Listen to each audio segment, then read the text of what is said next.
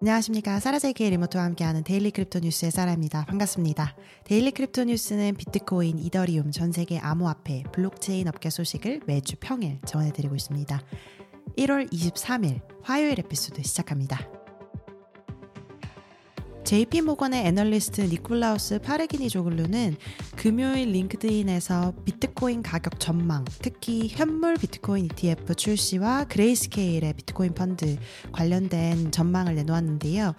어, Grayscale 비트코인 펀드에서 지금 굉장히 많은 자금들이 유출이 되고 있어요. 그래서 그 영향이 어떻게 되고 있는지, 현물 비트코인 ETF 상장과는 어떤 관련이 있는지 한번 알아보도록 하겠습니다. Grayscale은 1월 10일 미국 증권거래위원회 SEC가 다른 10개 펀드와 함께 비트코인 신탁 GBTC를 승인한 후에 GBTC를 현물 비트코인 ETF로 전환을 했습니다. 이 애널리스트는 지난주 비트코인 현물 ETF 출시 이후에 비트코인 가격이 10% 이상 하락했다 이렇게 설명을 했는데 이거를 Grayscale과 한번 연결을 해서 이야기를 하고 있습니다.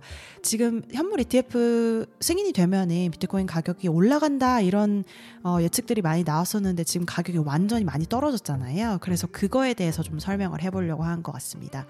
우리가 이전에 우려했던 것처럼 사실은 ETF 출시 이후에 비트코인 가격이 떨어질 거라는 예상을 한 사람들도 꽤 있었거든요. 그래서 그때 당시 우려했던 사실처럼 어, 뭐 며칠 동안 루머를 가지고 어, 비트코인 ETF를 매수하고 매도하고 이랬던 사람들도 있고 그 다음에 이러면서 차익 실현이 발생을 한 거를 보면서 더 많은 자금이 빠져나갔던 것으로 보인다 이렇게 결론을 내렸습니다. 비트코인 현물 ETF 승인에 대한 기대감으로 당시 비트코인 가격은 4만 7천 달러를 넘어섰는데 승인이 되자마자 바로 하락을 했습니다. 글이 지금 업로드된 1월 10일 시점에서는 암호화폐가 4만 1,697달러에서 거래되고 있었는데요. 이 지금 가격이 떨어진 이유를 조금 더 살펴보면 그레이스케일의 GBTC 펀드가 15억 달러가 유출이 된 상태거든요. 이게 사실은 가장 큰 비트코인 가격 하락의 요인이 아닌가 이렇게 분석을 했습니다.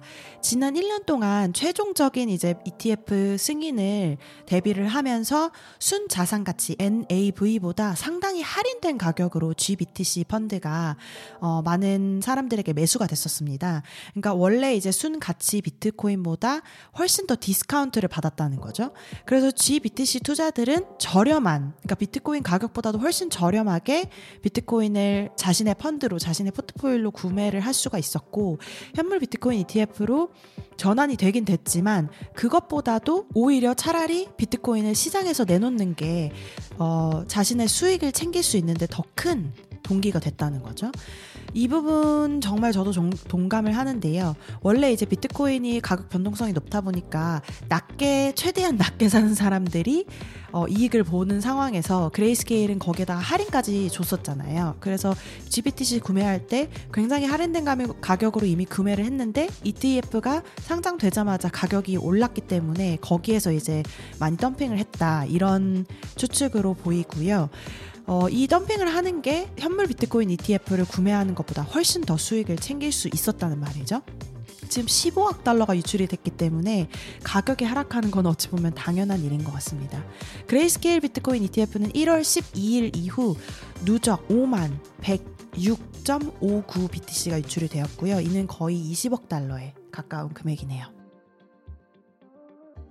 이더리움의 일반 탈중앙 금융 사용자라면 DeFi 사용자라면 어, 트랜잭션 진행을 하실 때 충분하게 이더가 없어가지고 실패를 하거나 이더를 막 급히 여기저기서 어, 가져와서 가스비를 내기 위해서 준비를 하셨던 경험이 모두 있으실 텐데요. 0x라는 개발사에서 최근 trading API인 TX Relay라는 API를 출시를 했습니다. 이 0x는 Web3 기반 인프라를 개발하는 유명한 개발사인데요. 마차 개발에도 참여를 했었죠. TX Relay는 gasless swap, 그러니까 가스비가 없는 swap을 지원하는 그 API로 유명한데요. 가스 수수료를 낼 때 이더를 사용하지 않고도 여러 가지 트랜잭션을 일으킬 수 있는 기능을 지원하는 걸로 알려져 있습니다. 가스비는 사용자가 swap, 뭐 NFT minting, 뭐 토큰 승인 여러 가지 이제 트랜잭션을 일으킬 때 이더리움 네트워크를 쓰고 있기 때문에 이더리움을 내게 되어 있는데요. 이거를 이제 가스라고 부르게 되죠. 근데 TX Relay API를 이용하면 트랜잭션을 이용한 모든 가스비를 커버하고 트랜잭션 자체에 이 가스비를 결합을 해서 미리 가스의 양을 설정해서 이더를 사용하지 않고도 이게 트랜잭션에 그냥 바로 포함돼서 승인이 되게끔 만들어져 있습니다. 그러니까 smart contract 안에 모두 그 정보를 미리 담아 놓는다는 거죠. 원래는 이제 가스비를 계산을 하고 나서 승인 확인을 하면서 가스비를 이더로 내야 합니다. 근데 그 부분을 이제 없앴다는 거죠. API는 현재 이더리움과 Polygon에서 사용을 할 수가 있지만 2024년 1분기에 곧바로 Arbitrum에서 출시를 할 계획입니다. 모든 것이 이제 예상대로 잘 작동을 한다면 암호화폐 trader에게 더 나은 어, 사용자 경험을 제공할 것 같고 신규 사용자 같은 경우 on-chain 트랜잭션을 수용하는데 막 이더를 여기저기서 구하고 막 이런 과정을 거칠 필요 없이 부담스럽지 않게 트랜잭션을 이용할 수 있겠다 이렇게 예상해 볼 수 있습니다.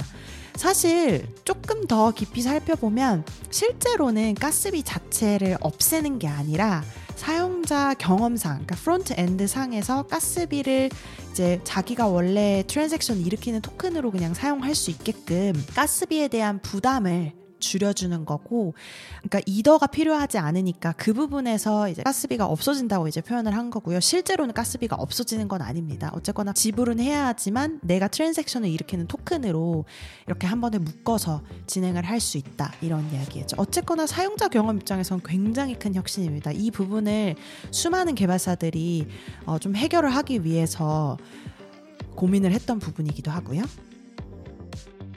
권도영 씨 기억하시나요? 테라폼 랩스가 암호화폐 폭락으로 작년 재작년이죠. 2022년 5월경에 어, 전 세계 투자자들에게 큰 피해를 입힌 지도 한 2년 도 채 되지 않았는데요. 이 회사 Terraform Labs가 법원 문서에 따르면 싱가포르의 회사로 지난 일요일 미국 델라웨어 파산 법원에 보호를 신청을 했습니다. Terraform Labs는 예상 자산과 부채를 모두 1억 달러에서 5억 달러 범위로 기재를 했는데요. Terra USD 어, 조금 다시 한번 살펴보면 TUSD는 algorithmic stable coin으로 개발된 stable coin입니다. 이 stable coin 자체가 어떤 특정 어, 법정 화폐의 가치를 따라가는 그래서 가격이 비교적 stable하다 해서 stable coin이잖아요. 근데 이제 이 가격을 맞춘다는 게 사실은 굉장히 어렵습니다.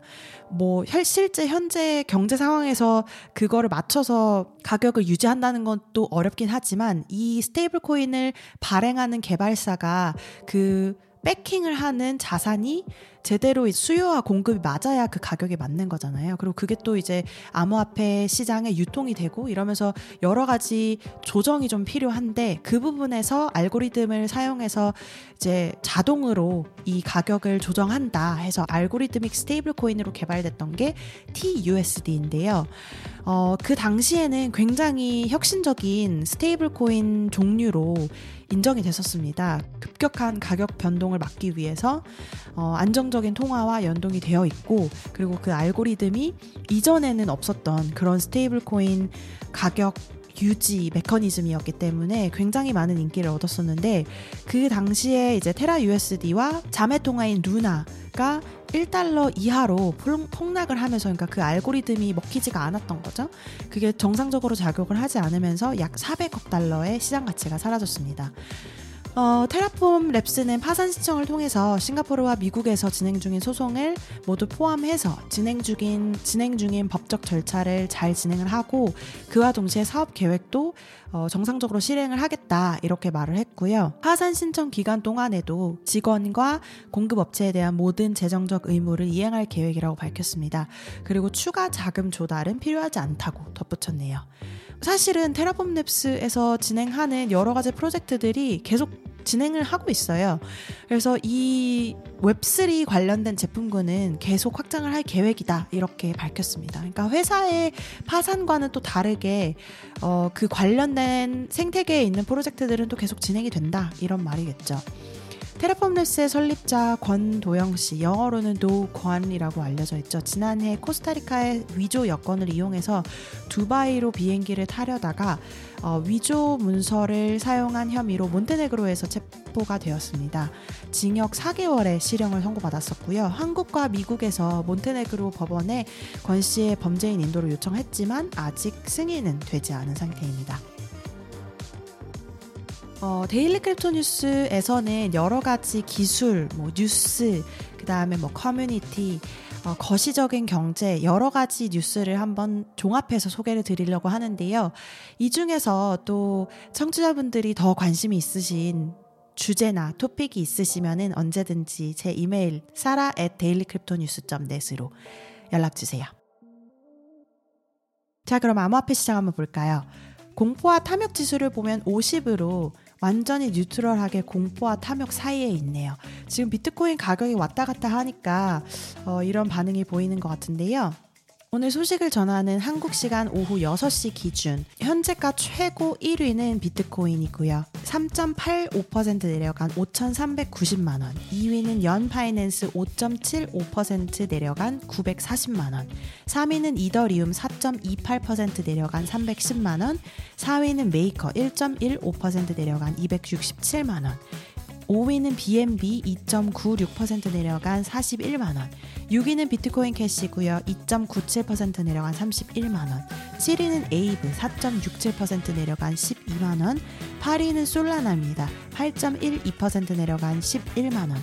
9위는 일루비움이고요. 4.14% 내려간 10만 4,200원. 10위는 비트코인 SV 8.68% 내려간 9만 1,500원에서 거래되고 있네요. 아, 차트가 아주 파랗습니다. 언젠가 다시 한번 올라오겠죠. 오늘 이 정보는 비썸 코리아에서 발췌했음을 밝힙니다. BitDegree로 넘어가 보시면요.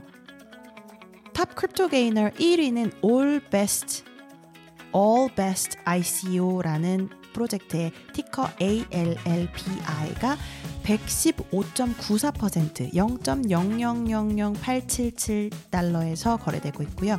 top crypto loser 1위는요. 걸프코인 GULF ticker를 가지고 있는 코인이 99.79% 내려간 0.0001달러에서 거래되고 있네요. 오늘 1월 23일 화요일 데일리 크립토 뉴스 소식은 여기까지 전해드립니다. 여러분께서 이용하시는 팟캐스트 플랫폼 그리고 유튜브에서도 항상 구독, 좋아요 잊지 마시고요. 내일 다시 뵙겠습니다. 감사합니다.